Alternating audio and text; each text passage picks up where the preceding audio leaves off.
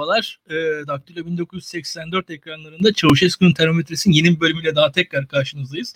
Burak Bilgehan Özbek ve ben İlkan Dalkuç. Bu hafta size nispeten daha dar bir gündemle karşınızda olacağız. E, sizin karşınızda olacağız. E, yayınımızı beğenmeyi, paylaşmayı, arkadaşlarınızla, ailenizle etmeyi unutmayın. E, yorumlarınızı bekliyoruz. Konu, görüş, konu önerilerinizi, görüşlerinizi, eleştirilerinizi, beğenmediğiniz şeyleri bize bildirin. Sizden öğrenmek, sizin bildikleriniz üzerinden e, kendimizi yenilemek istiyoruz biz. E, bu haftanın gündeminde biz e, Türkiye ile Avrupa Birliği arasındaki ilişkileri konuşacaktık. Hala konuşacağız ama öncelikle şu son anda gelen kararlar üzerine ben Burak Bilgehan'ın yapacağı yorumları heyecanla merak ediyorum. Burak Bilgehan, e, Türkiye bir yıldan uzun süredir pandemiyle mücadele ediyor. Pandemiyle mücadele adı altında belli kısıtlamalar Türkiye Türkiye'de devlet uyguluyor. Belli kısıtlamaları uygulamıyor. Belli şeyler yapılıyor, belli şeyler yapılamıyor. Bir şeyler yaşıyor Türkiye. Bu arada yaşadığı da bir ekonomik kriz var. Ee, Türkiye'de toplumun gördüğü, yaşadığı durumları e, sen hem bir akademisyen olarak hem de açıkçası e, birkaç şehirde birden yaşayan, birkaç şehirde birden bağlantıları olan birisi olarak e, yani hem Anadolu'da hem İstanbul'da hem Ankara'da yani birkaç bölgeyi de bilen birisi olarak söylüyorum. E, senin fikirlerini merak ediyorum. Ne yaşanıyor şu an pandemi hakkında Türkiye'de? Ortalama insan ne yaşıyor? Hükümetin buna karşı e, aldığı tavırlar nedir? Uzmanların burada rolleri nedir? Ee, bir, biraz da bunlardan bahseder misin? Bir de son aldığımız e, bu kararlar hakkında da açıkçası duygusal da hislerim var benim. En azından senin hislerini merak ediyorum. Ee, beraber konuşalım istersen. Benim. Konuşalım. Ya pandemi tabii doğal bir afet ve e, enteresan bir şey. Bunu ilk ortaya çıktığı zaman da yazmıştım ben. Ee, biz doğal afetlerde insanlar olarak birbirimize karşı tehdit oluşturmuyoruz. Ama pandemide aslında birbirimize karşı da tehdit oluşturuyoruz. Yani hem tehdidin öznesiyiz hem de nesnesiyiz. Dolayısıyla dünyanın her tarafında pandeminin yayılmasına karşı hükümet müdahalesi çok elzem görüldü, çok istendi. Bu çok doğal bir şey. Çünkü dediğim gibi insanların sadece kendilerini inisiyatif alıp riskten koruma ya da korumama tercihleri değil. Aynı zamanda dışarıya çıkan insanlar birbirlerine karşı da tehdit oluşturur haldeler. Dolayısıyla hükümet müdahalesi burada birçok insan tarafından genel kabul kabul gördü. Ee, ancak bu hükümet müdahalesi meselesi hakikaten çok incelikli olarak işlenmedi Türkiye'de ve her meselede olduğu gibi Covid meselesi de bir güvenlik tehdidi olarak öne çıkartılıp hükümet politikalarının sorgusuz sualsiz kabul edilmesi şeklinde gerçekleşti. Covid ile alakalı alakasız birçok konu yine güvenlikleştirildi. E, ve yine tam bir Türkiye klasiği olarak herhangi bir sorunu biz e, çözmek için attığımız adımlarla yeni sorunlar yaratıyoruz. Sorun çözülmüyor günün sonunda. Sorun çözme süreciyle, sorun çözme sürecindeki iktidar kurma aşamalarıyla çok daha ilgiliyiz. Covid'de biraz böyle gerçekleşti.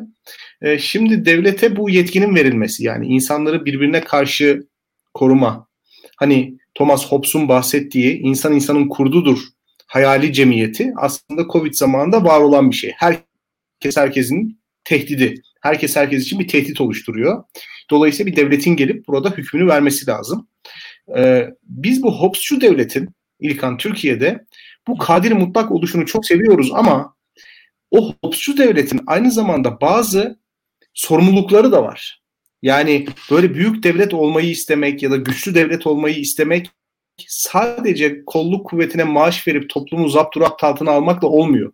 Devletin aynı zamanda bazı sorumlulukları da var.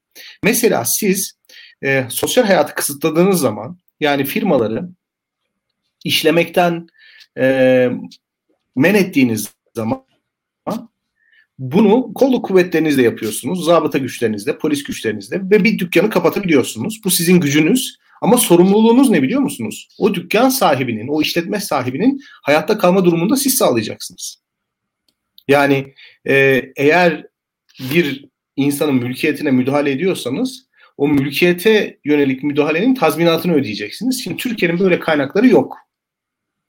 Onu söylemek gerekiyor. Dolayısıyla mantıksızlık burada başlıyor.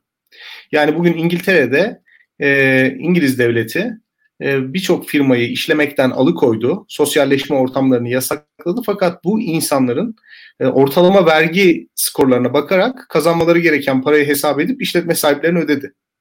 Yani bir mağduriyet yaratmadı. Dolayısıyla devletin attığı adımların yükünü başka insanlar çekmedi. Ya da vatandaşlar çekmedi. Devlet kendi bütçesinden bunu ayarladı. Türkiye'de maalesef bu olmadı. İkincisi seçerek yasaklama gibi bir cinlik ortaya çıktı. Bu seçerek yasaklama da e, hükümetin elzem gördüğü sektörleri yasaklaması, elzem görmediği sektörleri ser, pardon, elzem gördüğü sektörleri serbest bırakması, elzem görmediği sektörleri yasaklaması şeklinde ortaya çıktı. E, yani ne yardan ne serden vazgeçildi. Tam kapatma gibi bir opsiyon ortaya çıkmadı. Hükümet yine sorumluluk almadı. Mesela bütçe düzenlemeleri yapmadı. Covid ile mücadele için ayrıca bir bütçe çıkartmadı. Covid yardımları için genel bütçeden çok fazla e, taviz vermedi. E, bu da tabii insanlar arasında çok e, tutarsızlık açısından soru işaretleri yarattı. E, üçüncüsü karar alma süreçleri oldukça e, tahmin edilemez ilerledi. Yani biz mesela hatırlayın 9 Nisan mıydı 8 Nisan mıydı İlkan bu Süleyman Soylu'nun ilk istifa evet, ettiği evet. zaman. O civar bir şeydi. Nisan'ın ilk haftasıydı. Hı hı. Öyle bir şeydi. Öyle bir şeydi. 10, ee, 10 sokak çıkma yasağını bir saat öncesinde öğrendim. Tabii. Yani bir program ortaya konamadı. Ee, hastalığın ne olduğu, boyutları, mahiyeti bile anlaşılmış değildi. Ee, dördüncü olarak hani söylemem gerekir ki hükümetin e, belirli konuyu yasaklaması e, bir tehdidin var olmasıyla meşrulaşamaz. Yani mesela bir tehdit vardır. Bu tehdidin varlığı herhangi bir yasa meşru hale getirmez. Mesela birçok arkadaşımız unutmuştur. Covid ile mücadele kapsamında mekanlarda yüksek sesle müzik dinlemek yasaklandı. Şimdi bu iki olgu arasında bir e, neden sonuç ilişkisi yok. Yani virüs yüksek sesle yayılan bir hastalık değil. Yani Covid yüksek sesle müzik dinlediğiniz zaman kişiden kişiye geçen bir hastalık değil. E, 9'dan sonra mesela sokağa çıkma yasağı. 12'den sonra paket servisin yasaklanması. Saat işte 8.59'da herkesin dışarıda olması, 9.01'de içeride olması. Cumartesi günü açık olması, pazar günü kapalı olması. Şimdi bunlar hani itiraz ettiğiniz zaman size verilecek ilk tepki hastalık var işte mücadele ediyoruz gibi bir şey.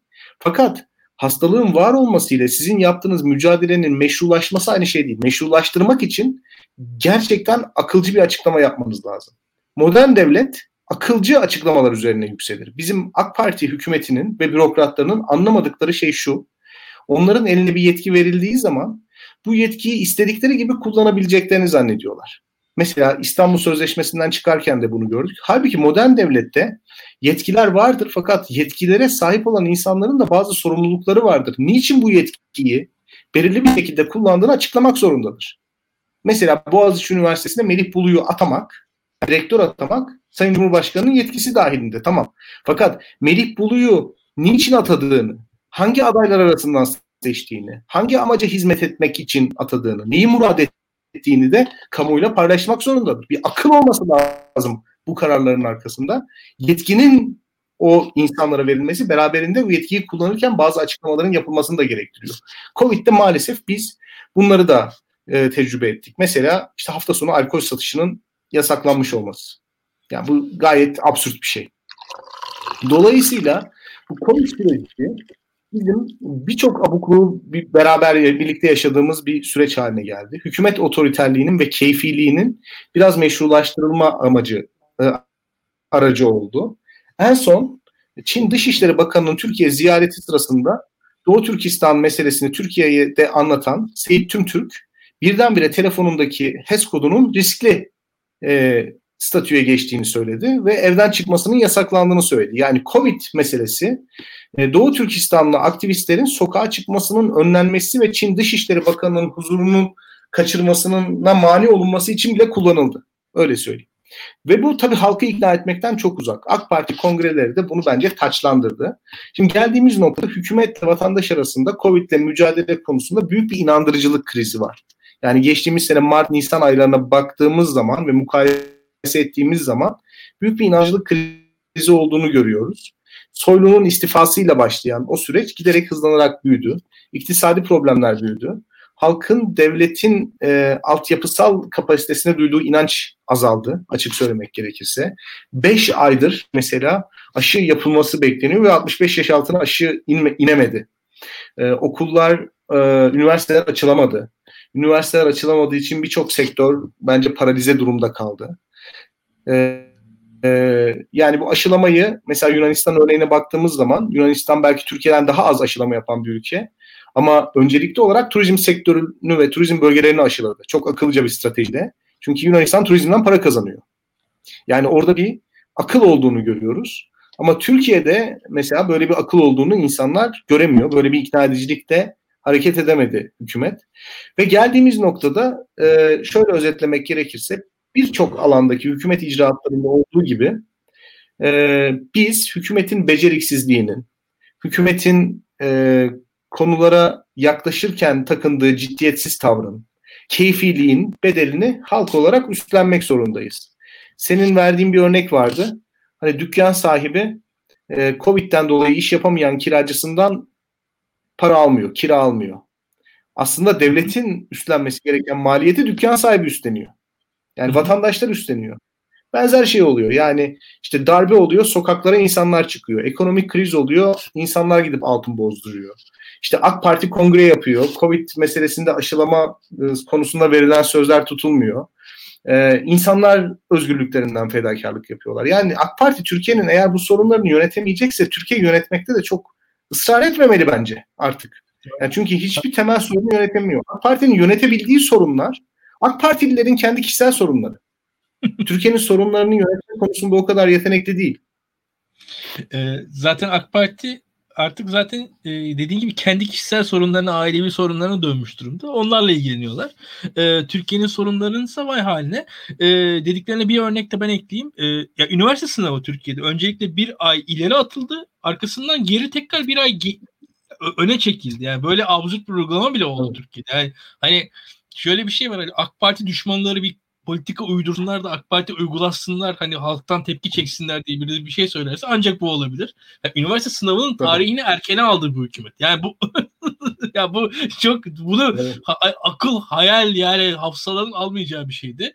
Ee, devam edeyim. Mesela e, Türk milli takımı son iki maçta iki galibiyet aldı. Mutlu galibiyetler. Arka arkaya 4-2-3-0. Bunun üzerine federasyon bir anda heyecanlandı. Letonya maçına 15 bin taraftar alınca açıklandı. Az önce de alınmayacağı açıklandı mesela. Yani şimdi yani bu e, nasıl yönetildiğimizi çok güzel gösteriyor bunlar dediğin gibi. Yani evet. bir anda evet. bir, bu mutlu olunuyor. 15 bin taraftar Letonya maçı çünkü şöyle yani belli ki Nihat Özdemir o galibiyetleri taraftarla kutlamak, o anı yaşamak istiyor. Gerçekten 4-2, 3-0 Norveç, Hollanda güzel galibiyetler. Letonya karşısında böyle taraftarla falan bir şeyler istedi. Son anda sen ne yapıyorsun dendi birkaç saat öncesinde. Ben de şu anda baktım. Tekrar yasak geri gelmiş yarınki maç için. Yani hakikaten komedi bir şey yaşıyoruz ve yani sokaklarda azıcık yürüyen birisi fark eder ki e, şehirler giderek e, hayalet şehirler haline dönüşüyor. Sokaklar hayalet sokaklar haline dönüşüyor şu an Türkiye'de. E, yani basitçe şöyle gidelim. E, hepimizin en azından hmm, benzin tüketiminin iki yıl öncesine göre ne kadar değiştiği, azaldığını herkes görebilir. En basitinden. Yani orada kilometrelerini falan not edenler vardır insanlar arasında. Ee, ekonominin hali e, benim gördüğüm kadarıyla makro verilerin ötesinde kötü. Çünkü e, Bilgen biliyorsun hani biz makro verileri konuşuyoruz ister istemez. Yani gerek iktisat çevreleri gerek akademik çevreler buradan konuşur. Ama bu anlattığın anlattığım daha doğrusu o kiracı hikayesi o makro verilerde olmayan bir şey. Ama esasında şey ya bir milyon insanın yaşadığı bir sıkıntı en azından yani şu an Türkiye'de. Bir milyon ailenin en azından yaşadığı o, o ödenmeyen kiralar çünkü ya Türkiye'de bir milyon kişi en azından o kiralara bakarak yaşıyordur. Ee, bir milyon aile eminim yani o dükkan kiralarına vesaire. Ve şu an onun bir milyon kişi aile yaşıyor şu an Türkiye'de. O makro verilerde yok bu. En basitinden yani veyahut da e, şu an mesela bu en son ekonomik dalgalanmayı bile düşünelim. Aslında en son ekonomik dalgalanmadaki dolar üzerine herkes konuştu. E, orada bile dikkat et as, e, Twitter'daki tepki borsa kaynaklıydı ilk defa. Yani borsa kaynaklı evet. bir tepki oldu ve e, yani çünkü şu var, e, şunu görüyoruz. Neden peki insanlar borsa kaynaklı bir tepki oldu? Çünkü Türkiye tarihinde olmadığı kadar insanlar borsaya girmiş durumda. Peki neden borsaya girmiş durumda bu kadar insan? Yani iki yıl önce bu kadar borsaya te- teveccüh etmeyen, üç yıl önce borsa ya ben uğraşmam onunla diyen, e, beş yıl önce borsa riskli diye uzak duran insanlar bir anda neden topluca yatırımcı oldular? Finansal okuryazarlık arttı. Ne oldu yani? Mı arttı? Yani ne oldu? İnsanlar böyle e, finansal enstrümanlara yöneldiler. Çünkü bu insanlar para kazanamıyorlar. Yani şu an Türkiye'de insanların borsa yönelmesi sebebi ekonomik kriz.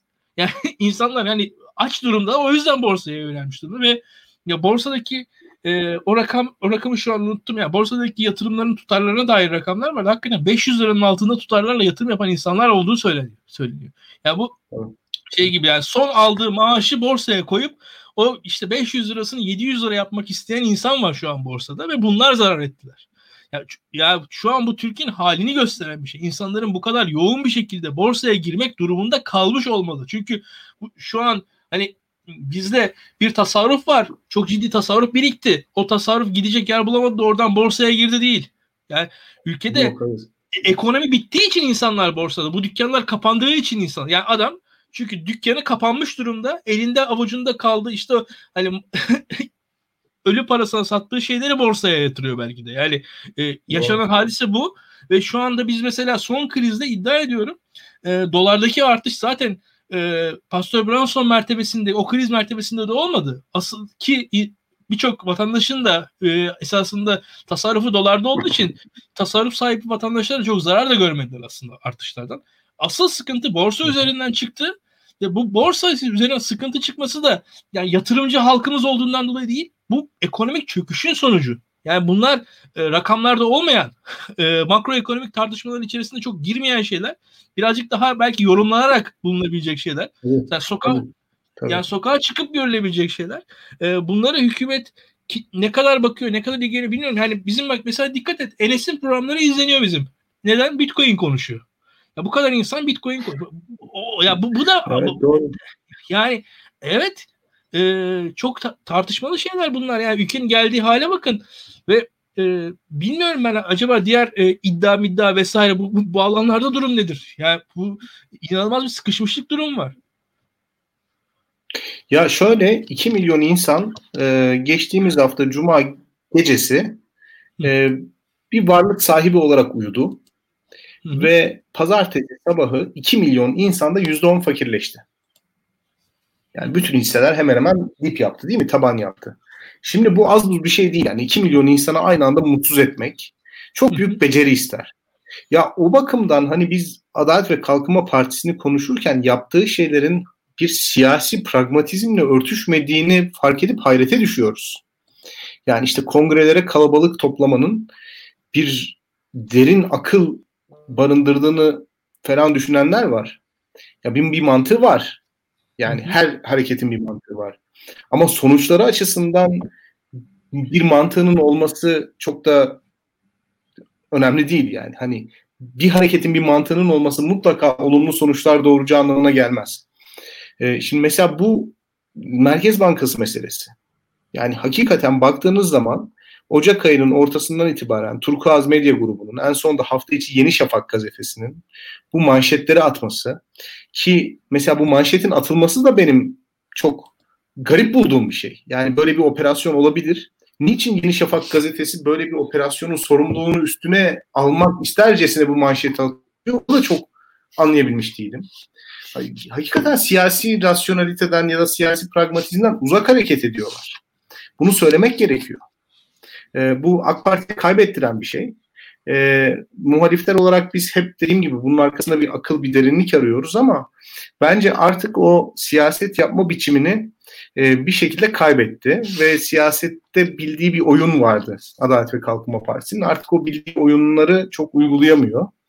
E, ve hepsinden hepsinden önemlisi e, halkla temasını da kaybetmiş olduğunu düşünüyorum esnafla temasını kaybetmiş olduğunu düşünüyorum. Gençlerle temasını kaybetmiş olduğunu düşünüyorum. Toplumdaki farklılaşmayı, çeşitli, çeşitliliği okuyamadığını düşünüyorum. Çok büyük bir sosyalleşme alanı içerisinde kaldıklarını düşünüyorum AK Partili siyasetçilerin. AK Partili siyasetçiler hakikaten E, bunu kim yazmıştı? Levitsky yazmıştı son kitabında. Galiba Şili örneğini verirken tartışmıştı. Bu milletvekillerinin farklı partilerden olup birbirleriyle sosyalleşmesinin demokrasi için çok iyi olduğundan bahsediyor. O yüzden mesela milletvekili lojmanları vardı Ankara'da. Yıkıldı yerine şimdi alışveriş merkezi falan yapıldı. Bir ara nefret objesiydi milletvekili lojmanları ama milletvekili lojmanları aslında iyi bir şeydi. Çünkü farklı partiden insanlar komşuydu birbiriyle. Dolayısıyla hani çok güdük sosyalleşme ortamı içerisinde değillerdi. Çocukları birbirleriyle arkadaştı. Şimdi o Şili örneğinde de e, hani birlikte yemek yemeleri, birlikte sosyalleşmeleri aslında farklı toplum kesimlerinin tepkilerini de algılamaları açısından iyi bir şey, önemli bir şey. AK Parti'de bu kalmadı. Hep birbirleriyle sosyalleşiyorlar. Birbirleriyle sosyalleştikleri zaman da bu yakın akraba evliliklerinde olduğu gibi yani genetik bozulma ihtimali artıyor. Çok e, güdük düşünceler ortaya çıkıyor. E, maalesef bunu kaybettiler. Bunu aşabilmek için de yani oy oranlarını görüyorlar neticede. Yani sonucu görüyorlar. Ama sebebin kendilerinden kaynaklandığını düşünmüyorlar nihai tahlilde. Bunu aşabilmek için de genel siyasi atmosferi, muhalefeti mesela olabildiğince birbirine kışkırtmak, olabildiğince siyaseti dar bir alana sıkıştırmak, Türkiye meselelerinin konuşulmasını engellemek gibi yollara tevessül ediyorlar. Böyle bir strateji. Bakalım nereye gidecek. Ben e, ben açıkçası hani biraz önceki kararlardan sonra birçok insanın yani borsada kaybeden 2 milyon kişiye ek olarak Türkiye'de hizmet sektöründe çalışan 1,5 milyon insanın da çok mutsuz bir şekilde gece yatağa gireceğini, yarın sabah uyanacağını düşünüyorum. AK Parti'nin mutsuz ettiği insan sayısı gün geçtikçe artıyor. Yani AK Parti Türk insanı mutsuz ediyor. Ee, ve fiili olarak mutsuz ediyor. Yani bu Ankara siyasal ikinci sınıf öğrencisinin soyut mutsuzluğundan farklı bir şey. Hı hı. Anlatabiliyor muyum ya? Fiili olarak Tabii. mutsuz oluyorsun. Ya e, açıkçası ya bu kadar e, kurallar, kaideler, yasaklar, yasaklardaki tutarsızlıklar, bu yasakların anlatılış tarzları ki e, ya hepsi tartışmalı. Şunu da söyleyeyim ben. Biz bu e, pandeminin başında hatırlıyorsan e, bazı şeyleri konuşurken ben şunlardan bahsetmiştim. Yani bizim entelijansiyamız Türkiye yurdum insanı muhabbetini çok seviyor ama bunun gerçekliği yok demiştim. Hatta o zamanlar e, çok net hatırlıyorum dediğimi. Yani Türk halkı öyle ya, pandemiye karşı duyarsız, lavali bir halk değil yani. Ben ona inanmıyorum. Böyle bir örnek görmedim. Ve şöyle söyleyeyim. Türkiye'deki mesela Türkiye'de aşı karşıtlığı var mıdır? Vardır ama dünyanın kalanından fazla olduğunu ben zannetmiyorum açıkçası. Türkiye'de de absürt insanlar var. Tamam eyvallah. Ama yani bizim dünyanın kalanından daha absürt bir yer olduğumuzu hiçbir şey bana kanıtlamıyor. Türkiye'deki yaşanan şeyleri biz yani hükümetle, devletle olan ilişkimizle tartışmalıyız. Böyle halka dair e, anekdotal gözlemler üzerinden yapılan yorumlar bizi bu tarz krizler karşısında evet. tam anlamıyla savunmasız bırakıyor. Ve Türkiye Doğru. nevi şahsına münhasır absürt bir ülke falan dendiği anda da ne yaparsanız yapın anything goes bir ülke oluyor. Yani bu, bunun bu, bu böyle bir şey yok. Yani e, ve hatırlayalım pandemi başladı. Birileri işte e, parklarda yan yana bilmem ne yapanlar, öbürleri işte umreciler ya bu, bu yaşanan hadiseyi sosyal bir e, kültür savaşının parçası olarak okumamak gerekiyor. Yani ülkede teknik bir durum var. Dediğin gibi pandemi var, bir doğa olayı. Buna karşı hükümetin aldığı, almadığı önlemler var. Hani kurallar, kaideler var. Uygulanan, uygulanmayan kurallar, kaideler var. E, açıkçası garip garip yerlerde garip garip zorunluluklar var. Nedendir bilinmiyor ve bir şekilde ve şunu da söyleyeyim. E, hep, hep beraber izliyoruz. Şu uygulamalar içerisinde devletle vatandaş arasındaki e, şöyle söyleyeyim e, samimiyet en e, vulgar ifadesi olacaktır. Birazcık daha e, genelleştirilmiş ifadeyle e, şu an mesela kanun otoritesinin e, dayandığı dayandığı soyut bir objektivite olması gerekiyor. Şu an açık konuşalım. Benim izlediğim videolardaki polislerin tavırları e, bu işin açıkçası evet. çığırından çıktığını gösteriyor. Bu bunun sonucu bakın bu e, bunu ak, aklı başına devlet adamları ciddiye alırlar. O polislerin tavrının bir dönüşü olacaktır. Yani böyle herkes bakmasın ya şu an efendim polise laf söyleyen işte solcudur şöyledir böyle o, o, onu geçer bu işler. Ve şu anda e, senin dediğin şey çok doğru. Yani maaşını devletten alan kesimle kendi parasını kazanan kesim arasında bir yavaş yavaş bir e, hınç doğuyor şu anda. O videolar e, zannedil direkt sol bir tepki değil ama hem sağ hem sol bir genel olarak kamuya karşı, kamu otoritesine karşı tepki doğuracaktır diye düşünüyorum. Oradaki kayıtsızlık hali, oradaki babana söyle 900 lira daha çeksin tavrı. Yani o, o tavırlar e, o, o, onun karşılığı olacaktır diye düşünüyorum. Düşünüyorum ki Tabii. Ke, keyfiyetin devamı da e, herkes tarafından izleniyor. E, benim açımdan şu var. Burada bir de hele hele o ilk günlerdeki başarı hikayesi konularını falan geçtik yani. Türkiye'de bir birkaç ay boyunca bir inanılmaz bir başarı hikayesi de biz söylen söylet, söyletildi Türkiye'ye. Ona inanmaya çalışıldı. Ee, o konuları geçtim zaten yani. O bizim hükümetimizin yaptığı bir enteresanlıktı ama genel olarak da. Yani e, Türkiye'de devleti yönetenlerin kamu görevlilerinin tavırları konusunun tavırları tavırlarının bir dert olduğunu kabul edip buna göre hareket etmeleri gerekiyor. Yani e, evet. sürekli vatandaşın tavırları sürekli şu an yargı yargılanıyor. İşte tweet atıyorsunuz, tweetler yargılanıyor. Şunlar hani tavır alıyorsunuz. İşte kaymakam geliyor, bacak bacak üstüne atma diyor. Oturan vatandaşı kahvenin içeriz. Yani bu bunlar ve normal bir olaylar değildir. E, ve bunlar sorgulanacaktır diye düşünüyorum. E, artık yani e, ben burada fazlasız fazlasıyla bir kayıtsızlık görüyorum dediğin gibi. Ki bu kayıtsızlığın e, hatta biraz daha ileri gideyim. AK Parti'yi de geçtiğini özellikle kimi kamu görevlilerinin de artık içine aldığını e, orada kamu Tabii. görevlilerinin bir, belli bir e, hatta yani benim gördüğüm kadarıyla AK Partili kimi e, bu kadar merkez dışı figürlerin daha da objektif olabileceğini düşünüyorum artık. Şu an özellikle üst düzey kamu görevlileri de AK Parti üst düzey arasında bir simbiyosis yaşandığını görüyorum. Ve daha da fena bir noktaya gidiyor. Yani realitenin dışında e, herkese bir şekilde hesap soran, herkese bir şekilde e, üstten bakan bir söylemin, eylem tarzının yaygınlaştığını görüyorum. E, fena yani herkese Allah akıl fikir versin. Ne diyeyim yani bundan sonrasında çok da korkunç. Ki e, bu yasaklar sonunda da şöyle söyleyelim. Ya bu yasaklar sonunda e, ben şu an e, hani Bornova'dayım. E, burası bir üniversite e, semti. Üniversite yok şu anda. Semt bir şekilde deprem oldu insanlar taşındı, evler yıkıldı vesaire. Bizim şey olmadı gerçekten. Ama hani e, onun arkasından pandemi var ve yani, sokağa çıktığınız zaman işte onlarca boş dükkan görüyorsunuz. Hakikaten insan etkileniyor. Az bir şey değil bu. E, bu, bu hadise evet. yokmuş gibi yaparak ne yapacağız bilmiyorum.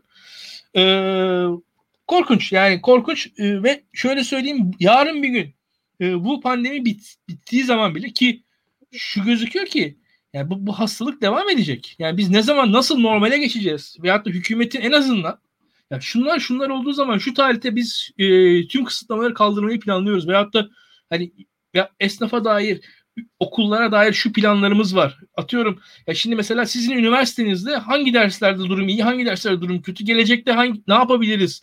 Buna dair mesela plan yapacağınız bir ortam yok şu anda. Hani ne yapacağınız belli değil. Dersler nasıl yok. olacak? Yani e, veyahut da şu an ben Tabii. şeyi düşünüyorum. Orta öğretimde bir çocuğum olsa ölüm. Ya çünkü bir yıl kaybettiği anda onu nasıl tamamlayacağı belli değil. O zaman hani üniversitede hadi bakalım uzasın okul dersiniz de o, o da o, o durum da yok ortada.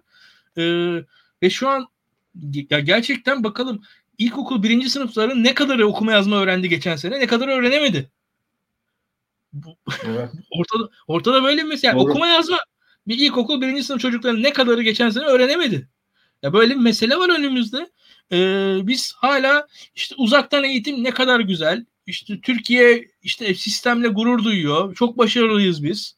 Bilmiyorum hangi başarıdan bahsediliyor anlamıyorum. Okulları kapattık. Hakikaten o, o şeyi yaşıyoruz şu anda. Ma- okulları kapattığımız zaman marifi çok iyi idare ediyoruz gerçekten. Ee, okul ya gerçekten okulları kapattık ve marifi çok güzel idare ediyoruz. Ee, bilmiyorum yani e, korkunç. Ee, buradan özellikle şöyle söyleyeyim e, ya çocuk sahibi olan insanlar da ya bilmiyorum benim bilgim yok ama ama kesinlikle bir platform kurmaları lazım. Bir araya gelmeleri lazım. Beraberce seslerini duyurmaları gerekiyor. Yani tabii, o insanların tabii. çünkü dertleri e, kolay dertler değil. E, ki bunu zaten anlattım. Okulsuz bir hayat e, kesinlikle mu- daha muhafazakarlaşmış bir hayat olacaktır. Okulu hayattan çıkartırsanız çünkü yani siz isterseniz dünyanın en özgürlükçü insanı olun sizin çocuğunuzla olan ilişkiniz muhafazakar bir ilişkidir. Yani sen çocuğunun karşısında bir muhafazakar figürsün orada. İster ister çünkü babalık böyle bir şeydir. Yani babalık çok liberal bir pozisyon. Yani olmaya çalışsan da olamazsın bir noktada. Babasın sonuçta. Yani ol, olmanız hani sınırları var onun. Şimdi e, burada e, insanların e, kendi yaşıtlarıyla iletişim kuramadan geçirdikleri yıllar oluyor artık. Bunları düşünen, bunları en azından e, mesele yapan insanlar olması gerekir diye düşünüyorum. E, ki ya evet. burada insanlar bize de yorumlar yazıyorlar. Kongreler vesaire, uygulamalar, ciddiyetsizlikler, lavallikler hepsi bir yandan. Aşı konusunda gecikmeler. Neyse. E, çok uzattık. ya yarım saatte oldu. Programımızın asıl konusuna geri dönelim istersen. Senin ekleyeceğin bir şey yoksa. Evet. Yok ekleyeceğim bir şey yok. Ee, dediğim gibi sadece e, ilginç bir dönem oldu. Yani Covid aslında AK Parti'nin e, halkla iyi geçinme, halka sürekli bir şekilde favor yapma, yani halkı e, çok fazla süreçlerin içerisine katma eğilimine ket vuran bir şey oldu. E, yani AK Parti kanunları halk lehine çok fazla esneten ve halk lehine çok fazla yorumlayan bir yapıydı aslında. Bu iyi bir şey değildi. Yönetim kalitesini çok düşürüyordu. Şimdi şunu gözlemliyorum ben. Ee, Covid ile birlikte bu kanunları keyfi olarak yorumlama eğilimi biraz halkın hilafına dönmüş durumda. Ve bu da işte kanun devletinden ayrılmanın halk lehine veya halk aleyhine olması fark etmeksizin kategorik olarak aynı noktaya işaret ettiğini gösteriyor. E, kanunları aslında normal zamanlarda da uygulamak, e, Covid zamanında da uygulamak yeterli olacaktı. Fakat amansız bir mücadele veya halka karşı böyle derin bir muhabbet gibi kavramlarla ifade edildiği için AK Parti'nin yönetim tarzı kaçınılmaz olarak böyle savrulmalar yaşıyoruz. O bakımdan e, hani hakikaten siyaseten AK Parti tabanı da aslında biz burada konuşuyoruz. Size şöyle söyleyeyim yani biz muhalifiz ve muhalif olarak eleştiriyoruz. Bu Covid konusunda ben AK Parti tabanının bizlerden daha muhalif olduğunu düşünüyorum. E, polise bizden daha fazla tepkili olduğunu, Çerkezköy kaymakamına bizden daha fazla kızdığını, e, halkla e, konuşurken ona sert çıkan bir kamu görevlisine veya işte 900 lira daha çeksin babam diyen devlet memuruna, yolda yolunu çeviren jandarmaya, polise çok daha kızgın olduğunu düşünüyoruz. Düşünüyorum. Çünkü AK Parti seçmeni hakikaten öyle yaşamadı yıllarca. Yani çok fazla alttan alınarak, devletin çok fazla etrafında seferber olduğunu görerek yaşadı. Bundan da memnun oldu. Şimdi bu durum biraz tersine dönmüş durumda. Açıkça söylemek gerekirse hani e, bizden daha tepkili bir grup var Türkiye'de. O da AK Parti seçmeni. E, muhalif partilerin de bu potansiyeli değerlendirmesi gerekiyor. E, Trump da gittiğine göre artık alt-rightçı damgası da yeme stresi yok kimsede açıkçası. Burada aklı bir şeyler söyleyebilirler. Evet. Doğru. Ee, şimdi Trump dedin yavaş yavaş dış politikaya geçelim. Ee, Türkiye'nin Avrupa Birliği sürecinde biz e, bu Mart ayındaki toplantılara referans vermiştik daha önce yaptığımız yayınlarda. Mart ayındaki e, zirve gerçekleşti. E, daha fare doğurdu denilebilir. Avrupa Birliği'nin insan hakları, özgürlükler bağlamında Türkiye'ye yönelik bir e, tepkisi olmadı. Aksine e, daha ziyade Doğu Akdeniz'de belli tavizler karşılığında Avrupa Birliği ve mülteci meselesinde belli tavizler karşılığında Avrupa Birliği Türkiye arasında belli bir uzlaşma ortaya çıktığı gözüküyor. Orada da şu var. İngiltere'nin Avrupa'da Birliği'nden ayrılmasından ardından Brexit sonrasında Fransa ile Almanya arasında bir e, ayrışma gözüktü Avrupa Birliği'nde. Fransa Türkiye'ye birazcık daha mesafeli bakarken e, Almanya Türkiye'nin gerek e, kendi ekonomik e, çıkarları gereği gerek de, gerekse de e, mülteci riskinden dolayı Türkiye'den gelmesi muhtemel. E, Türkiye'nin daha yanında tavır aldığı gözüküyor.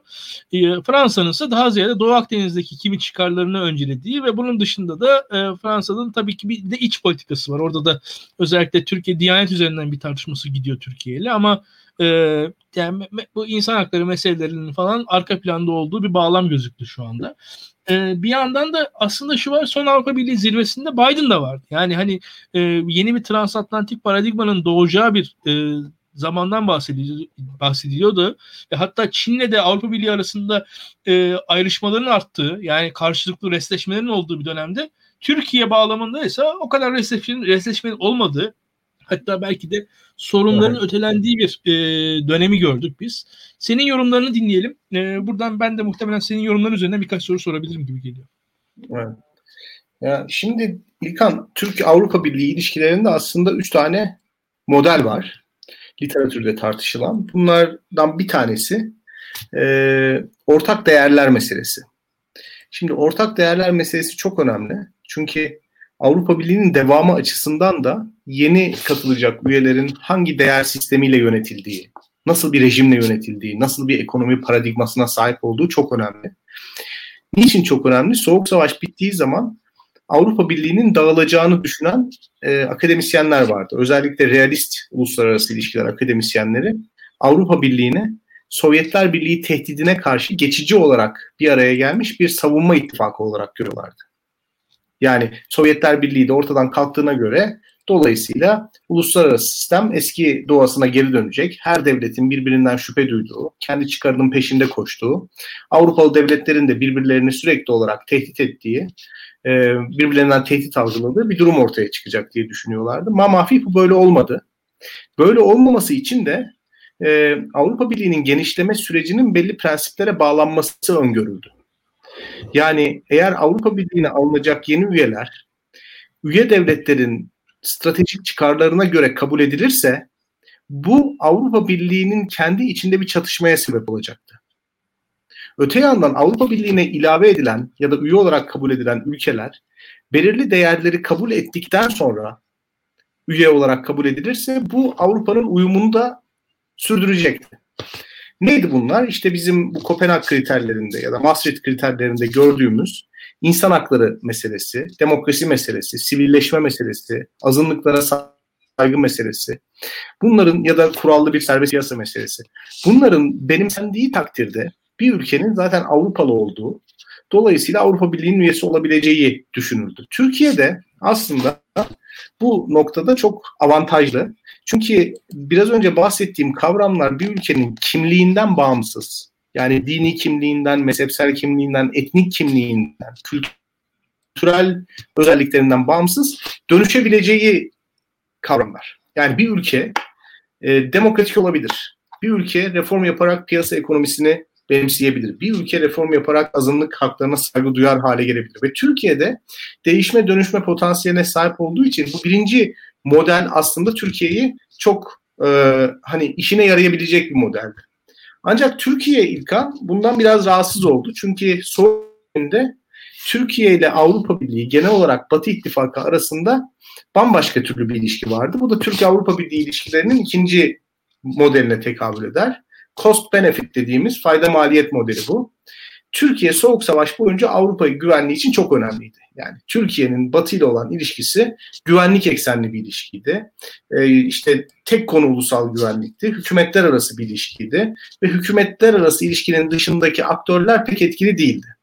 Şimdi Soğuk Savaş bitince Türkiye'deki hakim aktörler, mesela Milli Güvenlik Kurulu, büyük bir kriz yaşadı. Çünkü Batı ile olan ilişkisini sürdürebilecek bir avantajı kalmamıştı. Sovyetler Birliği artık yoktu. Dolayısıyla Türkiye stratejik olarak o kadar önemli değildi. Bu 90'ların başında Özal'ın ısrarla Amerika Birleşik Devletleri ile birlikte Orta Doğu politikası dizayn etme gayretinin sebebi aslında o. Mesela baktığınız zaman işte bu 6 e, Nisan 91 Kuzey Irak'ta uçuşa yasak bölge Türkiye bunu istiyor. E, hatta e, sen daha iyi bilirsin o noktada Türkeş ile Muhsin Yazıcıoğlu birbirinden ayrışıyor mesela. Türkeş de bunu istiyor. Muhsin Yazıcıoğlu şey diyor işte niye istiyoruz orada Kürt devleti kurulacak. Halbuki orada mesele Kürt devleti meselesi falan değil. Türkiye Amerika Birleşik Devletleri ile beraber hareket etmek için çıkarlarını örtüştürmek istiyor. Şimdi Avrupa Birliği meselesi de aslında biraz böyle. Dikkat ederseniz Türkiye içerisindeki insan hakları ihlalleri, demokratikleşme sorunları, işte ne bileyim sivilleşme, sivil asker ilişkileri sorunları Soğuk Savaş'ın bitiminden sonra daha yüksek sesle ortaya konmaya başlıyor. Küreselleşme meselesi çok konuşulmaya başlıyor ve Türkiye'den beklenen hakikaten rejimini reforme etmesi, e, dönüştürmesi, devlet dışı aktörlerin de meşrulaşması, herhangi bir konunun güvenlikleştirilmeden politik müzakereye e, dahil edilmesi ve Türkiye'nin bu sayede kuracağı kurallı piyas kurallı düzenli piyasa ekonomisi sayesinde küreselleşmeye entegre olacağı. Şimdi bu cost benefit model buna çok hazırlıksız yakalandı. Çünkü Türkiye'nin her zaman alışkın olduğu şey Avrupa'nın yaşadığı bir güvenlik krizi var. Türkiye bu güvenlik krizini çözebilir. Dolayısıyla Türkiye Avrupa birbirine muhtaç e, yapılardır. Hı hı. Fakat önce dediğim gibi Avrupa Birliği genişleme politikasını belirli bir kimlik üzerine oturttuğu için Türkiye'nin sağladığı jeostratejik avantajlar Bazı ülkelerin işine gelebilir, bazı ülkelerin işine gelmeyebilir. Kendi içindeki birliği sağlaması için bu modelden vazgeçti. Üçüncü modelde Türkiye'nin Avrupa'da yerinin olmadığını savunan bazı doğuştan gelen kimliklerin, asla değiştiremeyeceğiniz kimliklerin aslında e, Avrupa'nın e, özünü teşkil ettiği düşüncesi. Yani Avrupa dediğiniz hadise aslında Hristiyan kültüründen e, beslenmektedir. Avrupa kültüründen beslenmektedir. Dolayısıyla benzer tecrübeleri yaşamayan Müslüman, Asyatik, e, oradan Anadolu'ya gelmiş, dolayısıyla Avrupalı olmayan insanların e, Avrupa'ya intibak edemeyeceği düşüncesi vardır. Bu da ilişkileri tabii e, hiçbir şekilde iler, ilerleyemeyecek bir noktaya sokar. Şimdi Türkiye 3. modeli Adalet ve Kalkınma Partisi'ne kadar reddediyordu. Yani bir medeniyetler çatışması modelini reddediyordu. İlk model, e, ikinci modeli Soğuk Savaş'ın bitimine kadar uyguladı. İlk modeli de Soğuk Savaş'ın bit, bitiminden itibaren uygulamaya çalıştı. Reformlar yaptı, işte paketler açıkladı falan. Şimdi biz şu anda geldiğimiz noktada şunu görüyoruz. Bu Trump döneminde e, Türkiye Avrupa ile ilişkisini işte biz Müslümanız siz Hristiyansınız noktasına getirdi ve hiçbir şey elde edemedi açıkça söylemek gerekirse. Yani Avrupa Türkiye'den koptu, Türkiye Avrupa'dan koptu ve bir şekilde fakat hayatın gerçekleri bu kopuşun sürdürülemez olduğunu söylüyordu Türkiye. Uzunca bir süredir mesela gümrük birliğinin yenilenmesi gerekiyor. Çünkü Türkiye ekonomisi Avrupa Birliği'ne bağımlı. Şunu söylemek gerekir. Bağımlı. Ve pragmatik bir dönüşte Adalet ve Kalkınma Partisi Avrupa Birliği ile konuşmaya başladı. Birçok insan şöyle zannediyor İlkan. İşte hı hı. Adalet ve Kalkınma Partisi Avrupa Birliği ile konuşacak. Tekrar demokratik reformlar yapılacak. İşte e, anayasa değişecek. Ondan sonra azınlık haklarına saygı duyulacak. İşte Demirtaş, Kavala içeriden böyle bir şey yok. Yani bu, bu model böyle olması lazım. Ben bana sorarsanız. Ama böyle bir şey yok. Onun dışında bir model daha var. O modelde yeniden ortak tehdit ve ortak çıkarlar üzerine bir politika inşa etmek. Orada da göçmen meselesi çok önemli yer tutuyor. Yeniden bence e, bu mesele e, tekrar Avrupa'ya hatırlatıldı. Ne kadar büyük bir güvenlik tehdidi olduğu, Türkiye'nin Avrupa'nın güvenliği açısından ne kadar önemli olduğu yeniden hatırlatıldı. Avrupa'da zaten muhafazakar liderler, Merkel gibi insanlar tam olarak bu zihniyetteler. Yani Türkiye'nin demokratikleşebileceğine inanmıyorlar. Açıkçası Müslüman bir ülkenin demokratikleşebileceğine de inanmıyorlar. Onların da zaten kabul ettiği paradigma buydu. Ee, Türkiye-Avrupa Birliği ilişkisi Türkiye'nin üyelik sürecinin artık mevzu bahis olmadığı, Türkiye'nin Avrupalı bir devlet olarak kabul edilmediği, ancak Avrupa'nın stratejik çıkarlarına hizmet eden bir ülke olarak görüldüğü bir noktada konumlandı şu anda. Bu şekilde devam ediyor. Yani daha ziyade Fas gibi, Lübnan gibi, Mısır gibi Avrupa evet, Birliği'ne evet, yakın. Evet, evet, evet.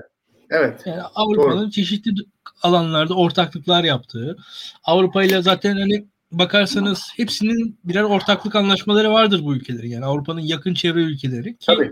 E, 90'ların başı, 90'ların başında dediğin gibi Avrupa'nın bir kendine has savunma paktı kurma çabası vardı. Tam Avrupa Güvenlik İnisiyatifi gibi bir şey olması lazım adı. Tam hatırlamıyorum da. Ee, yani öyle Avrupa, Batı Avrupa e, European Security and European Security and Defense e, program. Öyle bir şeydi. ESDP. Evet ya Türkiye ona girmek istedi giremedi. Giremediği için kızdı falan diye hatırlıyorum ki o zaman da Türkiye açısından şey falan deniyordu. Avrupalılar da Türkiye'nin girememesini şöyle diyorlardı. Açıklıyorlardı. Efendim bizim İspanya'da kolonimizden kalan şurada minik adamız var. Biz oranın güvenliğini sağlayacağız. Bunun için Türkiye'nin yorulmasına gerek yok falan diye. öyle bir izahatlar Avrupa'dan gelmişti. İşte Türkiye'ye çok fazla yük bindirir bu şeyler. Bizim öyle bir işbirliğine giriyoruz. Aslında hani Avrupa'nın güvenlik şeyi siz yani farklı biz NATO çerçevesini yeterli gören bir açıklamaydı. Ee, ki zaten onun çok da temeli yoktu ki Avrupa'nın güvenlik şeyinden e, işbirliğinden de bir şey çık- çıkmayacağı kendi içinde bile açıktı bence de. de. Ama dediğin şeyler çok doğru. O, o üç bağlamı bence çok güzel anlattın. Ee, Avrupa'nın e, bence kendi içerisinde yaşadığı sorun belki de bir liderlik sorunu. Bir yandan da onu söylemem lazım. Yani bu ideolojik sorunlar, doktrin sorunları tamam ama liderlik sorunu derken şu e, Avrupa bu anlattığın sürede düşünürsen bir Bosna meselesini yaşadı. E, benim açımdan öğretici bir şey bir Bosna meselesi. Evet. Çünkü yani e, son son belki 400 yılın en güçsüz Rusyası yani son 400 yıl en güçsüz Rusyası Avrupa'nın ortasında bir e, proxy devleti üzerinden bir katliam gerçekleştirebildi. Yani ve bu izlendi. Yani bu bakılırsa liderlik meselesinin ne kadar önemli olduğunu gösteriyordu. Amerikan liderliği gelene kadar e, bu izlendi, seyredildi. E, ben bundan çok e, yani daha doğrusu ben bundan fazlasıyla e, öğrenildiğini, bundan bundan ders alındığını düşünmüyorum bu Bosna meselesinden. Çünkü hani meselenin kendisinden kendisi kadar hani Bosna'da yaşanan insan trajediden bahsetmiyorum şurada. O, o trajedinin yaşanabilmiş olmasından bahsediyorum ve o trajediye karşı e, yaşanan tepkisizlikten. Çünkü karşılarında gerçekten güçlü bir Rusya olsaydı, güçlü bir Sırbistan olsaydı yani real politik olarak anlayabileceğim. Ama aslında karşılarında tarihlerindeki izlendi. O kadar güçsüz ülkelere karşı bu kadar e, hareketsiz kalındı. Bu da liderlik e, organizasyonun zayıflığını ve açıkçası bir araya gelememe ve bir şeyi için e, harekete geçememe e, sıkıntısını ortaya e, ortaya çıkardı diye düşünüyorum ben. E, bu Bosna meselesi Amerikan öncülüğünde bir şekilde halledildi. Batı Balkanlar öyle ya da böyle belli bir dengeye geldi. E, Kosova vesaire. E, o 90'lar biz bunu bütün bunların ardından Avrupa Birliği'nin genişlemesinin de üzerine üzerine üzerine geldi. Ama Avrupa Birliği'nin genişlemesi sürecinde senin anlattığın kriterlerin de yani demokrasi, özgürlükler, insan hakları ne kadar ciddiyetle uygulanıp uygulanmadığını ve o kriterlerin ne kadar ardında durulduğunu e, da şu andan geriye dönüp bakınca tartışılması gerektiğine inanıyorum ben. Çünkü Macaristan'ın Polonya'nın yaşadıkları aslında o genişlemenin de biraz kop olduğunu yani bazı sorunlar ötelenerek genişle, genişlendiği anlaşılıyor ve şu an o ortaya çıkıyor. Yani senin anlattığın bağlam şimdi mesela gençleri izlerken çok e, net göremezler ama ya bu anlattığın mesela e, şimdi ilkeler bağlama olması gerekir diyorsun ya çıkarlar yerine. Avrupa hiç büyüyemez yoksa. Çünkü mesela Avusturya gibi bir ülke arkadaşlar soğuk savaşta tarafsız bir ülkeydi. Yani hiçbir kuruma üye yapılmayan bir ülkeydi. Mesela nükleer enerji vesaire o yüzden Avusturya'dadır e, merkezi işte o Viyana'dadır. Yani Avusturya'nın bile Avrupa Birliği'ne girmesi normalde Fransız çıkarlar açısından risktir mesela. Orada Fransa istemez mesela Avusturya'nın bile üyeliğini istemez. Ama Avusturya gibi bir esas hani has Avrupalı bir ülkeye Avrupa Birliği almanız için siz ilkeler bağlamını ortaya koymanız gerekiyor. E, o ilkeler bağlamıyla beraber genişleyebilirsiniz. Şimdi o ilkeler bağlamının aslında yüzeyselliği çok zaten Avrupa'nın temel e, sıkıntısı ve şu var o ilkeleri siz ilkeler adına bir şeyleri feda edecek kadar e, kendinize kendinizi ortaya koymadığınız zaman aslında sözde savunmuş oluyorsunuz. Ve burada da e, tekrar kendi e, esasında kendi kendinizin bir şekilde sonunu çiziyorsunuz gibi geliyor bana. Orada kitleniyor Tabii. olay. Tabii. Yani e, orada felsefe, felsefe şu abi yani diyor ki eğer bu reformları yaparsan işte demokratikleşirsen e, uluslararası ilişkilerdeki demokratik barış teorisinin önermeleri doğrultusunda e, siyasi tutkuların ya da askeri gündemlerin agresif hükümetlerin oynama alanı kalmaz. Demokratik ülkelerde demokratik e, yollardan seçilen hükümetler vardır ama hükümetler tek aktör değildir. Hükümetler devlet dışı aktörlerin isteklerine ve etkileşimlerine boyun eğerler. Onun bir mahkumu gibidirler. Dolayısıyla eğer Bulgaristan demokratikleşirse, Macaristan demokratikleşirse, Türkiye demokratikleşirse artık Avrupa Birliği üye ülkeleri bu ülkeler için bir dış politika yapım alanı olmaktan çıkar. Dolayısıyla artık bir stratejik dengeler, çıkarlardan, işte ne bileyim hükümetlerin agresif politikalarından falan bahsetmeyiz. Ekonomik hacimden bahsederiz, sosyal etkileşimden bahsederiz, uluslararası hukukun bağlayıcılığından bahsederiz diyorlar. Orada düşünmedikleri şey bence şu, demokratik backsliding diye bir şey var. Yani ülkeler her zaman demokrasilerini üst düzey bir performansta götüremezler. Bazen demok- demokrasiler geri gider. Ee, Amerika'da gördük bunu. Yani dünyanın en eski demokrasisinde gördük bu döneminde. E, bu, bu olmayacak bir şey değil. Mesela backsliding durumunda bir yaptırım mekanizması yok Avrupa Birliği'nin. Macaristan ve Polonya'da çok net bir şekilde bunu görüyoruz. E, hatta e, popülizm literatürü bu ülkelerin otoriterleşmelerinin sebebi olarak Avrupa Birliği'nin yarattığı ekonomik refah olduğunu söylüyorlar. Çok enteresan bir şey. Yani Avrupa Birliği'nin yarattığı refahın üzerinde bu adamlar sörf yapıyorlar. Mesela bunlar düşünülmüyor. Türkiye'deki demokratikleşme hikayesinden de gördüğümüz gibi aslında e, o kadar da ciddiye alınabilecek bir demokratikleşme zihniyeti de yok Avrupa Birliği'nde. Yani Adalet ve Kalkınma Partisi'nin e, 10 sene boyunca Türkiye'nin en demokratikleştirici gücü olduğu varsayımı, dolayısıyla diğer partilerin Adalet ve Kalkınma Partisi'ne mani olabilecek aktörler olarak tanımlanması Avrupa Birliği'nin satın aldığı bir hikayeydi. Açık konuşalım. Hı hı. Yani Peki. hikayesiyle bu demokrasiyi yayma meselesinin ne kadar aslında altının boş olduğunu gösteriyor. Hı hı. Ama peki e, bir de tersten gidelim. Bugün e, Türkiye'de muhalefet e, Avrupa ile ne kadar konuşuyor? Yani bu açıdan da yani sonuçta sürekli Avrupa ile konuşuyor. Yani Avrupa ile bir şekilde sürekli temas halinde beraber fotoğraf veriyor, bir şekilde yan yana duruyor, toplantılara katılıyor, or- orada kendine gösteriyor. Sonuçta tabii hükümette olmasının da sonucu ama bir yandan da sırf bundan ibaret. Yani bir, bir şekilde bir diyalog var. Bir şekilde derdini bir şekilde anlatmaya çalışıyor. Yani kirli, temiz bir pazarlık içerisinde, bir alver süreci içerisinde. Yani orada bir şekilde on, onunla siyaset yapıyor. Yani onun o, o pazarlığın içerisinde Muhalefette ise ne kadar bu pazarlık var, ne kadar bu temas var ondan emin değilim. E, ne kadar yeterli daha doğrusu ondan hiç emin değilim. Hatta hatta ya Avrupa'daki farklı aktörleri tanıyor mu muhalefet? Yani orada tamam e, her birinin oradaki eş değer partisi de belki temas içerisinde olabilir o geleneksel 40 yıllık 50 yıllık süreçler içerisinde yani sosyalist internasyonel şu bu ama ya ben emin değilim ki yani Almanya'daki e, işte en önde gelen 5-6 partinin 5-6'sıyla birden de telefon açıp görüşebilen Türkiye'de kaç muhalif parti vardır? Çok şüpheliyim. Yani e... çok çok doğru bir soru. Çok doğru bir nokta abi. Yani kesinlikle sana burada katılıyorum. Türkiye'de muhalefetin bir Avrupa Birliği politikası yok. E, siyaset kurumunun temsilcilikleri var. E, mesela CHP Brüksel temsilciliği var. E, hatta Kader Sevinç başında ve Avrupa politikasını iyi bilen bir isim. E, ancak onların etkili olabilmesi için muhalefetin Avrupa Birliği'ni yerel siyasetin bir konusu haline getirmesi gerekiyor. Yani anlatabiliyor muyum? Yani AK Parti ile kurduğu siyasal ilişkilerin bir aktörü olarak Avrupa Birliği'ni görmesi bu işi bu işin içine Avrupa Birliği'nde bulaştırması gerekiyor. Şimdi muhalefetin böyle bir tavır eksikliği var. Muhaliflerin cepte olduğunu düşünen bir Avrupa Birliği var. Onu söyleyeyim bir kere. Yani demokratikleşme arzusu olan insanların yaşamak istedikleri ya da Türkiye'yi üye görmek istedikleri yer Avrupa Birliği alanı. Dolayısıyla muhalifler Avrupa Birliği karşıtlığı konusunda hani o ulusalcı dar alana sıkışmak istemiyorlar. Dolayısıyla bir Avrupa Birliği kategorik karşıtlığı yok Türkiye muhalefetinde.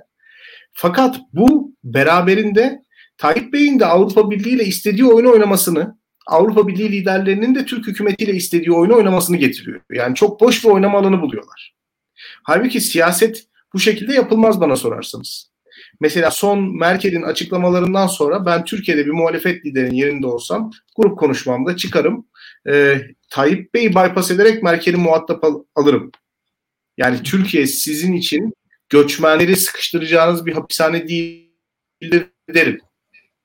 Ben olsam.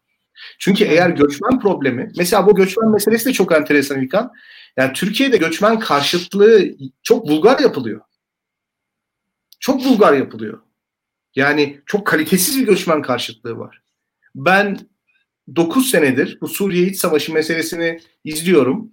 Ya bu göçmen problemi bütün Avrupa'nın problemidir. Türkiye'de Avrupa'nın bir parçası olarak kabul edilmesi gereken bir ülkedir. Dolayısıyla bu yükü hep beraber paylaşıp hep beraber sırtlayacağız diyen bir tane aktör görmedim. Yani, e, yani bir Türkiye'nin şeklinde devam eden bir hadise var. Yani bir taraf bir milliyetçi hezeyanla hareket ediyor. Öteki taraf biraz işte Ensar muhabbetiyle devam ediyor. Mesele konuşulmuyor ve Türk-Avrupa Birliği ilişkilerinde mesela şu son gördüğümüz hadise çok aşağılayıcı bir şey bana sorarsanız. Göçmenleri Türkiye sınırları içerisinde tutup Avrupa'ya sokmamak, bunun karşılığında senede 3 milyar euro para almak ve Türk hükümetini demokratik eleştiriden muaf tutmak. Çok aşağılayıcı bir şey bu. Tabii. Ya Türk hani bu, hatırlarsın Suriye meselesinin ilk e, ortaya çıktığı zamanlarda şey konuşuluyordu. Türk ordusu Suriye'ye girecek, belli bir güvenli bölge oluşturacak. Orada da Suriye'deki çatışmalardan kaçan sivil halk o güvenli bölgede güvenlikle buluşacak diye bir e, teori vardı. 2010 yılının 2011 yılının başlarında. Yani şu an o güvenli bölge Türkiye oldu baktığınız zaman yani bizim bildiğimiz kadarıyla o, o güvenli bölge Türkiye yani şu anda. Ee, neticede ve böyle kaldı. Ee, ha, ve şöyle bir durum var. Türkiye açısından Türkiye'nin bu alt düzey ülke olma statüsü neredeyse iktidarıyla muhalefetiyle kabullenilmiş durumda ve çok da bunu dert etmiyoruz. Bunu sorunsallaştırılmış durumda değil bu Türkiye'de. Ee, bunun ötesinde de e, Suriye meselesi nin ötesinde bu Suriye meselesi bağlamında yani e, herkesin bildiği söylemediği bazı şeyler var. Rakamlara bakıldığı zaman Avrupa Birliği'ne yani bu mülteciler, düzensiz göçmenler vesaire yani gayet e, kamu otoritesinin bu rakamlar rakamlara ne kadar hakim olduğunu, etkin olduğunu görebiliyorsunuz. Yani ben çünkü oradaki artışlar, azalışlar doğal süreçlere açıklanabilir şeyler değil. Yani Türkiye'de hani o ölümler, geçişler vesaire Yunanistan Türkiye arasındaki bunların rakamları var.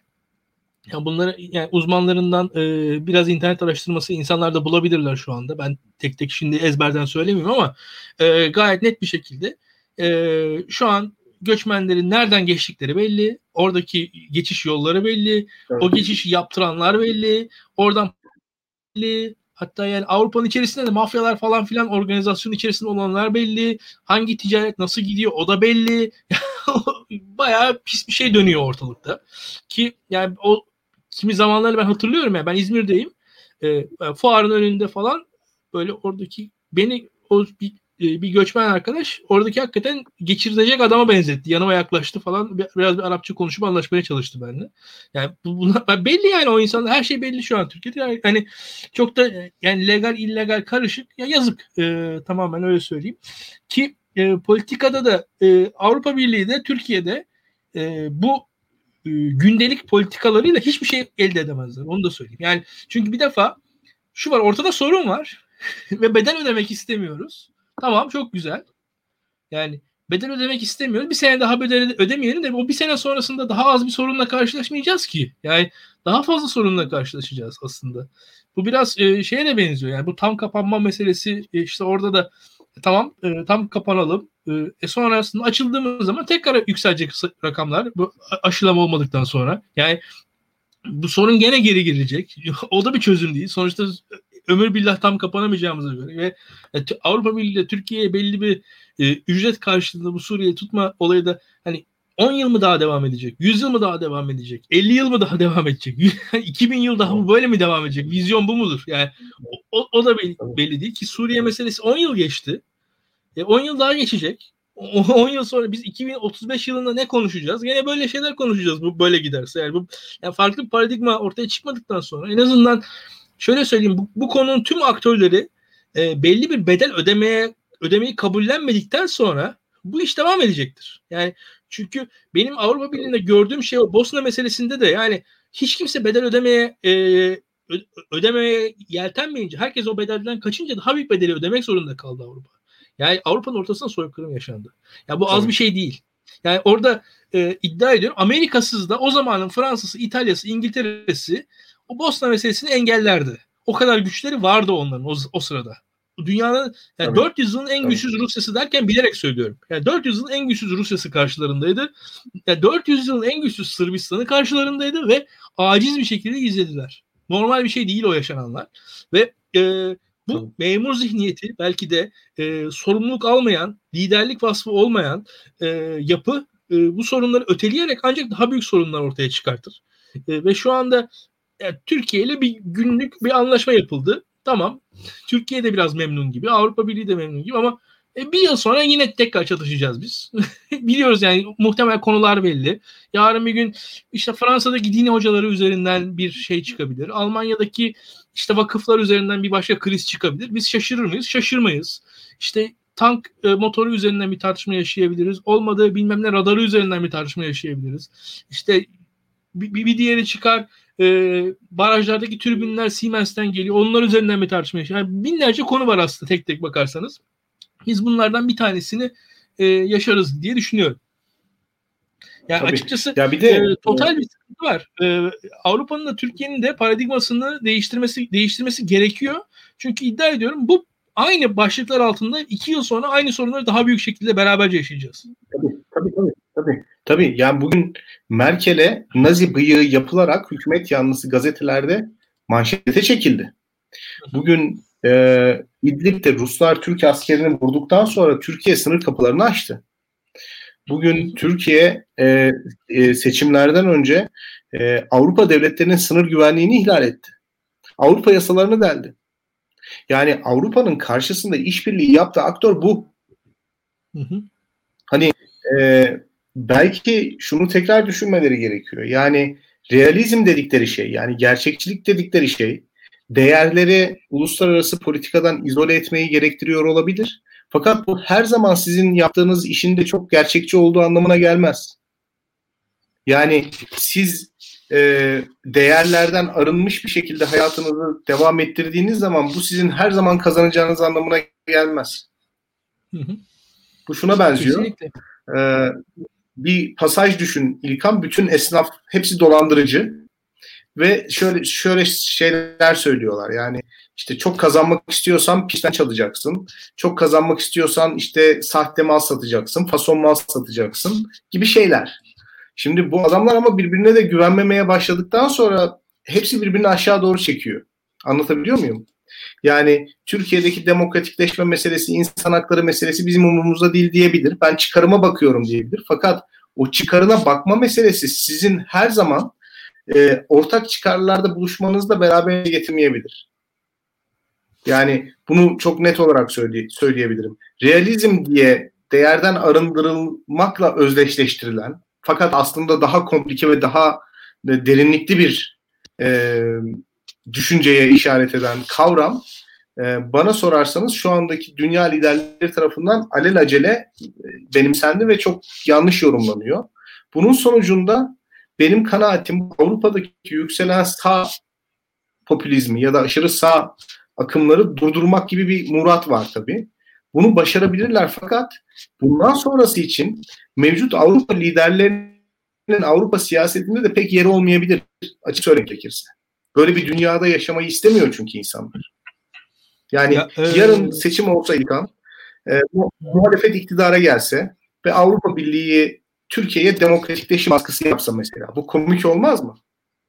Tabii ki. Yani Tayyip Erdoğan dönemini yaşamış, sineye çekmiş bir Avrupa Birliği bundan sonra Türkiye'deki hangi hak ihlaline karşı sesini çıkartabilir?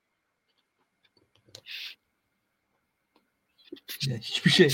Ve e, şöyle söyleyeyim. Birincisi Avrupa Birliği'nin kendi içerisinde e, meseleler yani daha da yüzde yüz büyüyecek. Ondan eminim ben. E, Almanya bağlamında Yeşiller ilginç bir yükseliş içerisinde. E, Almanya dışında e, evet. aşırı sağ aşırı e, yükselebilir durumda gibi geliyor bana. E, ve burada e, yani şu gözüküyor e, Biden dönemindeki transatlantik işbirliği söylemleri ne kadar uygulanır ne kadar uygulanmaz onu da birazcık e, test edeceğiz gelecek günlerde. O konuda esasında fikrim varsa merak ediyorum ben. Yani senin görüşünü bu konudan bağımsız olarak. Hmm, yani hı hı.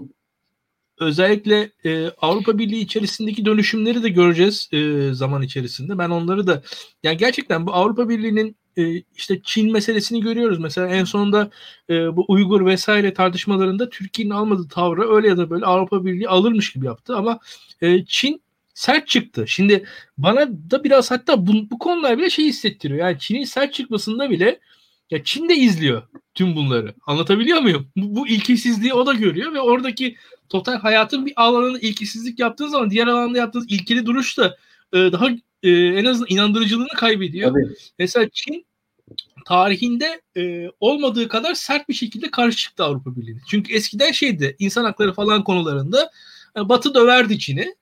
Çin'den e, tepki gelirdi ama daha sessizce tepki gelirdi. Şu an ilk defa Çin'den e, bu Doğu Türkistan bağlamında e, daha üst perdeden Avrupa Birliği ne demişse daha yüksek bir şekilde bir karşı çıkış geldi Avrupa Birliği. Hani Avrupa Birliği de tavır gösterdi ama hani hatırlıyorsun bu son hadiseleri yani e, şimdi evet. birebir alıntı yaparsam hata olur. Şimdi programda hiç çalışmadım onu da konu geldi e, şey oldu. Yani dediğin gibi yani orada şu an gelecekte belki Türkiye muhalefetiyle yaşanacak şeyi şu an Avrupa Birliği Çin'le yaşıyor şu an. Yani çünkü inandırıcı değil evet. e, söylemleri açık, açıkçası. Değil. değil. Ya şöyle hani e, küreselleşmenin ortaya çıkarttığı bazı saçmalıklar var. Yani küreselleşme refah, barış ve özgürlük yarattığı kadar aynı zamanda çatışma da yarattı. İnsan hakları krizleri de yarattı. İnsani dramlar da yarattı. Şimdi e, bu Avrupa merkezciliği e, bu dramlardan ve çatışmalardan beslenen aşırı sağdan çok ürküyor. Haklı olarak ürkmesi lazım. Fakat e, bunu da e, kendi sınırlarının ötesinde, Avrupa Birliği'nin ötesinde demokratikleşme ajandasını bir yana bırakarak daha pragmatik davranarak aşmaya çalışıyor. İşte mesela Türkiye'de yaptığı anlaşmayı ben açıkçası biraz böyle okuyorum. Ya da Mısır meselesine yaklaşımını biraz böyle okuyorum. Anlatabiliyor muyum? Şimdi böyle olunca da tamam belki kendi içinde aşırı sağın yükselişini durdurabiliyor ama bu sefer de Avrupa değerlerinden uzaklaşıyor. Yani Avrupa merkez sağı da çok Avrupalı ol, olmuyor.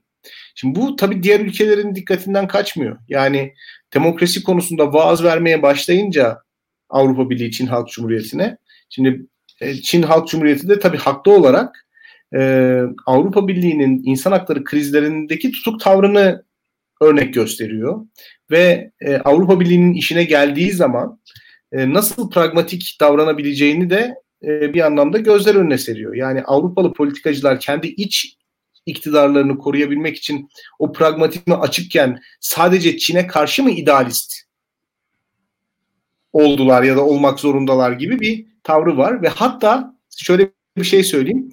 E, muhtemelen Çin Komünist Partisi kendisini bir vicdan mastürbasyonu öznesi pardon nesnesi görmek istemiyor. Yani her türlü pragmatizmi yapıp vicdanınızı Çin üzerinden tatmin edemezsiniz gibi. Doğu Türkistan meselesinde Avrupa devletleri doğru tavır almıştır. Türkiye de keşke benzer tavrı alsaydı. Ancak doğru tavır almak yani ahlaki olmak uluslararası alanda çok zor bir şeydir. Pascal Boniface vardı bu Mitterrand'ın danışmanı. Bilirsin sen. Futbol kitabı falan da yazdı İlkan. Ee, onun Güçsüzlük İsteği diye bir kitabı var. Mesela o olayların dramatik değil bize olan yakınlığı ve uzaklığı kadardır diyor. Yani böyle ahlaki olan her meselede büyük bir cengaverlikte atlayamayız yani. Bir mesele bize etkileri olduğu zaman çok büyük bir ahlaki skandala dönüşür veya dönüşmez. Coğrafi uzaklık burada çok önemlidir. Şimdi Avrupa Birliği için uzaktaki bir Çin ile e, insan hakları konusunda bir mesele yaşamak çok büyük bir problem değil. Yani Finlandiya için çok büyük bir problem değil. Anlatabiliyor muyum? Orada yeteri kadar ahlaklı olabiliyorsunuz. Ama 6 milyon Suriyeli mülteci sınırınıza doluşmuşken Türkiye'ye karşı o kadar ahlaklı olamıyorsunuz maalesef. Çok Şimdi doğru. bir de bir şey daha var. Bir şey daha söyleyeyim. Ee, Çin coğrafi olarak uzak, Mısır coğrafi olarak uzak. Üstelik mesela Türkiye meselesinde hani Türkiye'nin Avrupalı olduğunu kabul eden de ciddi bir siyasi eğilim var aslında Avrupa politikasının içerisinde. Yani Türkiye hani sadece e, böyle stratejik olarak el sıkışacağınız bir ülke değil. Avrupa tarihinin de bir parçası, Avrupa kültürünün de bir parçası ve yaklaşık 60 senedir Avrupa Birliği ile müzakere eden bir ülke. Avrupa güvenliğinin bir parçası. Avrupa sisteminin bir parçası, eğitim sisteminin, akademik sisteminin bir parçası. Şimdi ve sadece bunu hükümet olarak da algılamasın lütfen izleyiciler. Mesela Türkiye'nin bazı mahalleleri Avrupa'nın parçasıdır. Yani Ankara'da yeni mahallede işte e, çay yolu Avrupa'nın bir parçasıdır. İstanbul'da Kadıköy Bağdat Caddesi Avrupa kültürünün bir parçasıdır. İzmir'i pek bilmiyorum ama yani buradaki insanlarla Avrupalı insanlar arasında çok fark yoktur. Yani bu kadar bütünleşmişken böyle muamele etmek hakikaten biraz samimiyetsizlik oluyor. O yüzden bu Merkelvari politikacıların kendilerini kurtarma çabaları Avrupa'nın o samimiyetine çok zarar veriyor açıkçası. Ee, aşırı sağ. Fakat Yeşillerin geleceğinden bahsettin mesela sen. Yeşillerin yükselişinden bahsettin. E çok normal bir şey çünkü hani bir Avrupa ideali varsa değerler üzerinden yürütülmesi gereken bir dış politika varsa e bunu şu anda Merkel temsil etmiyor. Doğru. Kimse kusura bakmasın. Yani e, tüm Avrupa'nın e, içerisinde gerçekten de bir defa o ideal kaybı, idealsizlik e, çok yüksek derecede ortada ve bu idealsizliğin e, yani bir çözümü tabii ki e, ne yazık ki aşırı sağ e, kökenli en az ona yatkın çözümler olurken en azından kimlikçi e, çözümler olurken bir diğeri de e, yani yeni çağın en azından bir ideası ekoloji üzerinden e, ortaya çıktı öyle ya da böyle ve e, nispeten daha merkeze açık bir çözümünü Yeşiller ortaya koydu. E, bakalım yani Yeşillerin de uygulamaları nasıl olacak, icraatları nasıl olacak beraber göreceğiz. Yani e, yarın bir gün Yeşiller yönetimindeki bir Almanya dış politikası e, bizim açımızdan neler getirecek, neler götürecek. Çünkü e, zamanda bir e, Yeşillerin e, Yoşka Fischer zamanında e, hatırlıyoruz Yeşilleri. O zamanlar e, çok tartışma yaratmıştı Yeşiller. E, ve bazıları açısından hayal kırıklığını oluşturmuştu. Ama e, yani Yeşiller bu sefer daha kuvvetli geliyorlar. O zamanki gibi öyle küçük ortak falan değiller. Yani şu an şu an çok güçlü geliyor Yeşiller ve e, o zamankinin aksine global bir trendin e, taşıyıcısı olarak geliyorlar. Yani o zaman Almanya'ya has bir e, enteresanlık olarak geliyordu Yeşiller ama şu an gerçekten global bir trendin parçası olarak Yeşiller geliyor. E, beraber göreceğiz. E, ya ben bir de o, şu saatten bir de bir de ergenlikten çıkmış daha olgun, daha e, teknokrat bir yeşiller var şu anda. Doğru, doğru, doğru. Yani şu an çok daha profesyonel ve e, şöyle söyleyeyim ben ben o zamanki kadrolardan bazı insanları tanıyordum e, ve gerçekten de bir station arabayla hani hakikaten bu şey gibi hani il il ülkeyi gezmek falan denir ya o yeşilden öyle hikayeleri var yani bir station arabanın arkasında orada böyle uyku tulumuyla Almanya içerisinde geze geze örgütlendiklerini falan anlatan bildiğin yani e, en alt düzey politikacılıktan gelmiş insanlardı. Aktivizmden yeni çıkmış insanlardı. Ki yani o mesela Joschka Fischer aktivist bir insandır aslında. Yani hani orada esasında Hı-hı. kariyer politikacısı değildir. Sonrasında tekrar siyasette yükseldi. Şu an artık ilk defa dediğin şey çok doğru. Mesela eyaletlerde yönetici olarak kendilerini kanıtlamış e, siyasetçiler şu anda e, kadro olarak başka bir kadro geliyor. Yani ben mesela şu an evet. Yeşillerden tanıdığım mesela benle aynı yaşta olan e, hani 15 yıl önce ge- Türkiye'ye geldiği zaman tanıştığım insanlar var burada Yeşillerden vekil şu anda yani. bu, bu bayağı önde belki bakan falan olacak benim arkadaşlarım yani. O da Türkiye'de olmayacak ama bir Almanya'da bakan arkadaşım olabilir muhtemelen. Yani e, öyle söyleyeyim burada başka bir e, paradigma gelebilir ama benim hala şüphelerim var. Neyse e, şu saatten sonra daha da uzatmayalım bence. Almanya ve evet. e, Avrupa Birliği bağlamında ekstra sözüm varsa alabiliriz ama yoksa da e, yayınımızı çok uzatmamıza gerek yok. Çünkü şöyle bir şey var. Ee, eğer çok ekstra bir durum olursa Türkiye siyasetinde bakanlar kurulu vesaire biz seni gene çarşamba günü nabızı alırız beraber değerlendiririz. Tamam. Ee, şu an Olur. için e, onu bekliyorduk. Açıkçası e, son e, Türkiye'de olan bitenleri farklı farklı yerlerde kanallarda sen de değerlendirdin ben de değerlendirdim. Onun üzerinden tekrar geçmemize gerek yok. Eski yayınlarda söylediklerimiz yeterli. Memleket şartlarını görmek evet. için. E, çünkü şöyle bir durum da var fazla analiz ediyoruz. Fazla analiz ettikçe de şöyle bir şey var. Bu analiz analiz yapan yorumcular e, olan biten şeyler olduğundan daha cazibeli, cavşaflı göstermeye çalışıyorlar ki diğer analiz yapanlardan kendileri ayrılsınlar. Açıkçası çok da fazla e, yaldızlamanın alemi de yok olan bitenleri diye şurada eklemek istiyorum. Bence Doğru. önemli bu. Doğru. Yani çıkıyoruz orada diğer konuşanlardan daha enteresan şeyler söylemek istiyoruz. E, bu da olan bitene olduğundan daha bir sofistikasyon katıyor bazen diye düşünüyorum. Aslında ortada açık bir şey var. E, çok da derin yorumlamaya gerek yok. E, bu gecelik bence bu kadar yetsin. e, herkese bu pandemi koşulu... Efendim? Peki abi oldu. Tamam. Ee, herkese pandemi koşullarında e, sabır diliyorum açıkçası. E, muhtemelen kapanma şartlarında daha da yayın sıklığımızı arttıracağız. Yapacak bir şey yok. E, beraberce e, tüm halkımıza, tüm izleyicilerimize diyelim e, sağlık, sıhhat, afiyet dileyelim. Yayınlarımızı paylaşmayı, yorum yapmayı unutmayın. Daktilo 1984'e destek vermeyi, Daktilo 1984 YouTube kanalına üye olmayı, e, Telegram vesaire farklı platformlarla bizi izlemeyi unutmayın. Ee, şöyle söyleyelim, Türkiye'de bağımsız medya e, bu tarz bağımsız platformlara, akademik e, ve e, en azından sosyal platformlara ihtiyaç var. Türkiye'deki fikirlerin ve farklı insanların e, bir bir araya gelmesi ve dağılabilmesi, yayılabilmesi için e, yorumlarınıza ihtiyacımız var.